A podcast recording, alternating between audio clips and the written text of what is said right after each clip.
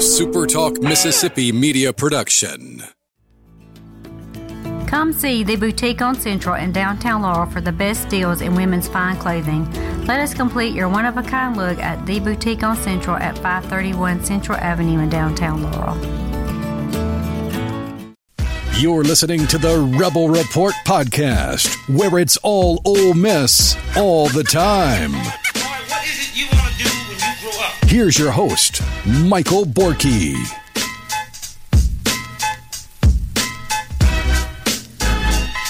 That's right. Welcome in, everybody, to the Rebel Report. I'm Michael Borkey. Glad that you are with me on this Tuesday. As a reminder, uh, you can join me tonight for a live chat, whatever you want to talk about. There, there will be a like a main theme or whatever, but I just kind of read the chat and we hang out and talk about whatever you guys want to talk about. That'll be tonight, 7:45 on the nose tonight. Thursdays will be closer to after 8. But 7:45 tonight, live chat. If you miss it, that's totally fine because I will put that right here in that feed for you. So if I don't see you tonight, you'll get the live chat tomorrow. But today, I want to talk about something, a, question that I actually got during a, a live chat, uh, inspired today's uh, edition of this podcast. Is there um, anything that happened in camp or has happened in camp or anything that you've heard in camp that has changed your expectations for this team, this Ole Miss team in 2023? That's something that I've thought about a little bit today, and you guys might like my answer. I, I- I feel like optimism season is uh, is upon us, of course, and and you know nothing bad ever happens in training camp, I guess, but still there are a lot of things that have happened that I like, uh, that I've heard that I, that I like coming out of Ole Miss camp. So we'll talk about that and some more stuff on this edition of the Rebel Report. Please follow me on Twitter, Facebook, and YouTube at Michael Borkey, B O R K E Y. It's a terrible name, I know, but it's my name, and so I've got to deal with it, I suppose. Also, if you have not subscribed to this podcast already, please do that. Uh, just search Rebel Report wherever you get your podcast. Search Rebel Report, subscribe, and leave a rating and a review. First of all, th- this is just random. It just kind of came across my feed, and I like what I see, honestly. Um, Mississippi State released some throwback football uniforms from uh, from 1998, and, and I like them. I like throwback stuff. I, I like the uniforms. Spoiler alert. But I was thinking about should Ole Miss do the same thing? Is there an old Ole Miss jersey that I want to see them bring back? And honestly, in football, I think my answer is no. The only thing I would change about the football uniforms is adding stripes to the white pants. I would have two red stripes that match the shoulders, two powder blue stripes that match the jersey, and, and two blue stripes as well, I, just to match everything. You know, people call them the practice pants, and, and I get it. I, I, I get it. I would uh, I would make that adjustment. But when it comes to helmets and tops, uh, I, really think uh, this is going to sound super homer today, but whatever. I think most of you guys would agree with me. I think they've basically nailed the uniform thing uh, at, at Ole Miss right now uh, in football. I love, absolutely love, and I'm glad they're sticking around the uh, the basketball throwbacks that they wear. I absolutely love those. The white with the Ole Miss. I love that that they've they've worn. I guess the last couple of years now. Um, I, I saw a picture. I think Ole Miss basketball tweeted it out of those uniforms again yesterday. I love those. Absolutely love them. And I'm glad that, that those are sticking around uh, for sure because when it comes to throwbacks, those look really, really clean. So uh, we're going to talk about it on the radio show some today. Just, you know, what, what old uniforms do you want to see your team bring back? Uh, with football, I would say none. I mean, I, I, I, again, I love the uniform lineup for Ole Miss right now, and I don't think that there's anything that that there is in the history of of Ole Miss football that looks better than what they're currently wearing. And basketball, they're already doing it. They're, they're already doing it, and uh, I think it looks really, really good for uh, for whatever that's worth. Also, uh, look at you know I I might get accused uh, of something from from the state fan listeners. I spent a lot of time. We spent a lot of time on the radio show yesterday talking about the Michael Oher story. Um, if you want to listen to that, you can. I've got nothing more to add uh, to that here. Um, it's a sad deal. I know that some people have, have asked me, you know, does this mean anything for Ole Miss? And aside from the fact that these th- this is a story where the, the kid, the player, the man ended up at Ole Miss, and the the family involved are Ole Miss fans. No, like like it, this has no negative impact on the institution currently. Um, you, you know, you've got the, the state fans and stuff that, that are that are making their jokes and taking their shots and stuff, and the the barstool uh, unnecessary roughness account is uh, which is run or at least in part run by a Mississippi State super fan uh, called Ole Miss the sketchiest program in America or or, or whatever, and you, you've got to know where that's coming from, and. Uh, I wouldn't spend an ounce of emotional capital engaging with stuff like that because it's it's ridiculous. It's you know it's just Twitter or X or whatever. It just doesn't matter what the unnecessary roughness Twitter account says. Same thing with Big Game Boomer. It just doesn't matter what his lists say, and engaging with it only gives them what they want. Just ignore it. It's a bad look for the people involved. But if if you're trying to make this about Ole Miss, then it's not. They're they're a footnote in the story about a family. And if we're really going to judge a fan base, all fan bases based on the action of a booster, then I mean we we can go down that road and it would be very stupid and, and fruitless. Uh, it's anyway. So I, I wouldn't engage in that we talked about it a lot on the radio show. It's a very sad deal. Um, but if you want to find that conversation, you can find that. I kind of want to focus this feed on football and, and, not that. So we again we talked about it. You can find it. It's uh, it's there if you would like to find it. We'll get into that. Have my expectations changed? After I tell you that the podcast is brought to bit excuse me. The podcast is brought to you by Advantage Business Systems. Check them out online absms.com if your business is in the market for office technology and you're located anywhere inside of the state of Mississippi, anywhere in Mississippi, and your business is in the, the market for office technology, anything from copiers and printers and mail machines to cloud storage, data security, IT projects, phone systems, whatever the case may be. If it's tech, if it's in the office and you need it, absms.com has you covered. Tell them I sent you. Get a complimentary office technology assessment. So you tell them what you need and what your budget is, and they will find a solution for you on me. The podcast is also brought to you by Priority One Bank. Let them make you their priority. They got 16 locations scattered across the state of Mississippi.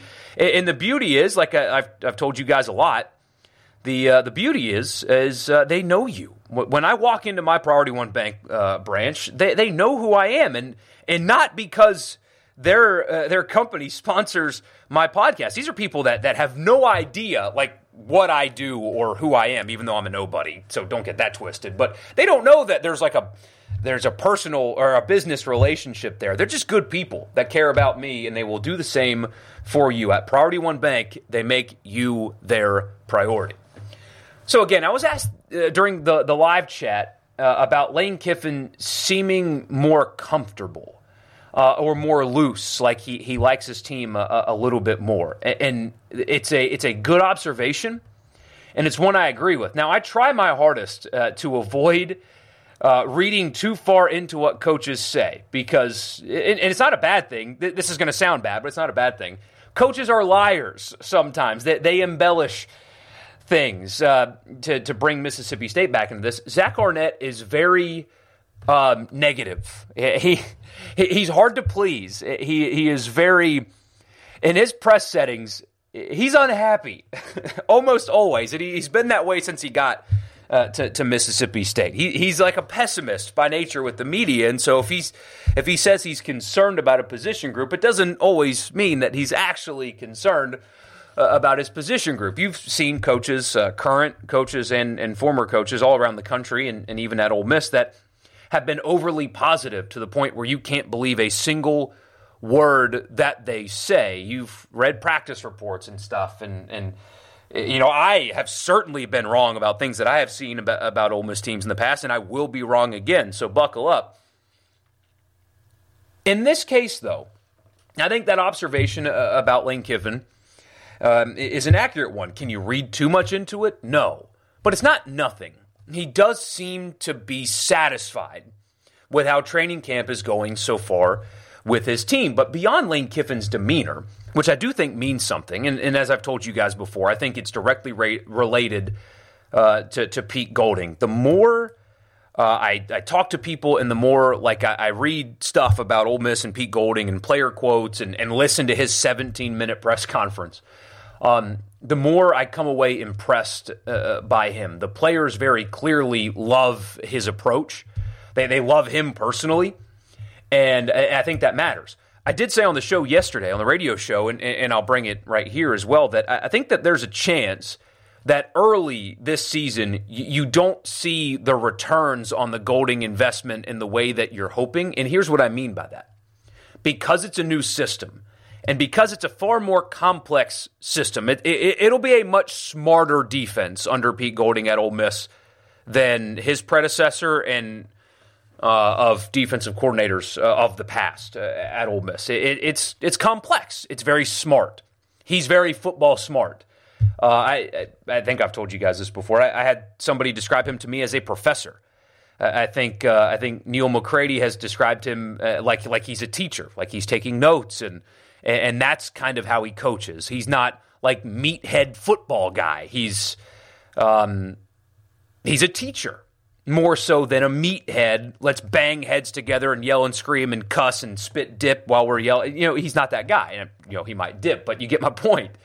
Um, that that's who he is, and uh, hearing the players talk about him is different than what I've heard in the past. Every player speaks glowingly of all of their teammates and all their coaches, but the way that Pete Golding is described is different than I've heard from defensive coordinators uh, from Ole Miss in the past. But because of the new faces, and there's a lot of new faces, and because of the new system, there's a chance that they struggle early defensively. Now, there's a chance that it clicks right away and they're very good, but I wouldn't be surprised if this defense kind of looks like it did under DJ Durkin, another very good defensive coordinator.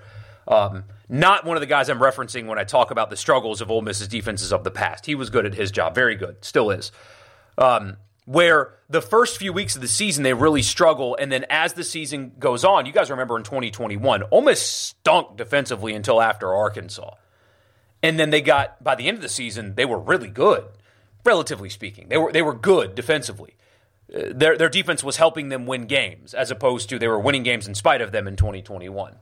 I wouldn't be surprised if if a similar thing happens here, where it, it takes these guys a little while to to kind of figure it out, and now with with Tennyson's injury, and I don't think that's long term, but I haven't gotten an official seen an official word about that. Um, and now Khari Coleman's legal issue. They're pretty thin at linebacker. So if they're going to start playing Suntarine Perkins more than they were hoping because of those two things, then you know there there might be some growing pains associated with the new defense. But the and, and I talk about this too much with you guys. Honestly, I'm I'm kind of a, a broken record here, but the the return on the Pete Golding investment will come. It may not happen. It may not materialize right away, but it, it will come. The, the more people talk about him, uh, the, the more Im- impressed I become. But does that change my expectations for the season as a whole? It is optimism season. Nothing bad ever comes out of camp. But but I do think based on the way Jackson Dart is discussed because it's very clearly different than it was a year ago.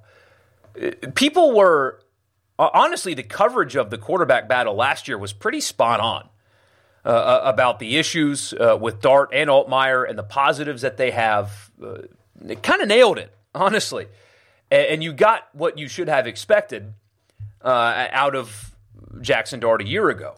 And so the same people are saying very different things uh, about the quarterback position. And if it is true that, that Jackson Dart not only is a lot more comfortable in his position, not only as a quarterback, but as a leader, and like the face of this team and like the the rock, the emotional leader of this team, um, paired with knowing the system better, cutting down on turnovers, making better decisions, stuff like that. Uh, if that's all true, then I do think the floor, should he stay healthy, and of course, health is a factor in, in all of this. If they get decimated by injuries, well, this conversation changes. But um, improved quarterback play absolutely elevates the floor of the team, paired with a, a handful of other things. Now, with the addition of uh, of Jam Griffin, the running back room looks a lot different uh, than it did. Just having an experienced guy uh, essentially being uh, your third team running back, a guy with his experience being a third teamer, is is really good in case you know Judkins uh, gets banged up or whatever, or Bentley gets banged up. Uh, Reese Cano is people really like what they've seen from him so far, although he's young. Um, they're better at running back, the depth than now than they were a few weeks ago. Um, Hudson Wolf is now participating in practice. Uh, we'll see if Michael Trigg can figure it out. But w- with Prieskorn, uh, they, they really like what they have at tight end. They're, they're probably better at wide receiver than they thought. Uh, Tre Harris, the, the returns on him are, are what you would what you expected. Jordan Watkins, I don't think his injury's long term, but but he's back, and they really love Ayden Williams and Jalen Knox. Apparently, is having a good camp, a good camp. So still question marks at wide receiver, but better um, than we thought they were a couple months ago uh, at that spot. And then everything, like I said before, applies uh, defensively. Apparently, John Saunders has had a really good camp. I mean they like their portal additions. Learning the new system is going to be a thing. But I think, based on what I thought this team was going to be, and what you know, all of you have heard uh, uh about camp, I think the floor of this team is being elevated. Um, I think it's an eight and four team. I, am not really changing my mind on that. I, I, think that that's where they'll end up, and depending on what those four look like and, and who they are too, it, it, would be a success a successful season. The, the ceiling is still, in my opinion, ten. I, I think that there is a chance that they get there. I wouldn't expect that myself, but so far, what I've heard in camp and what you've heard in camp and what has been reported out of camp, I think the floor is being elevated of this team. Uh, I think everything I said about Golding is true. They're going to be better defensively than they were a year ago. At least I think so. That paired with depth at positions we didn't think they had depth except for linebacker and improved quarterback play elevates the floor of this team. Because I've heard people say things like, well, there's a path to six and six or five and seven barring decimated by injuries, I would be surprised at either one of those results. Like truly surprised at either one of those results. So I, I still think it's a it's an eight win team. But man, optimism season. When people put an L next to Alabama, as I have in the past, when people just oh you're going to lose to Alabama for sure, hundred percent going to lose to Alabama. I'm talking myself into thinking that nah, I don't know if I don't know if I believe that to be true. Because even the people that have reported like hey, this is a problem on this team, here's some spots where they struggle, seem to be high on them. Everybody I talk to seem to be high on them. I don't know, man. Long story short, 18 minutes and 45 seconds worth of kind of talking in circles to say I, I do think that there's a chance that this team is better than we thought they were going to be a few weeks ago. And not just because of Kiffin's demeanor in press conferences, which might mean something. It's, it's because of Pete Golding. It's because of the portal additions seemingly performing well in camp. It's because they now have depth at running back. They seem to have a really effective tight end, and their room is possibly getting deeper now better at wide receiver. It's a lot of things to be optimistic about with uh, with Ole Miss football. None of it matters until they kick off, of course. But have the expectations changed? Maybe not. Has the floor been raised? I think so.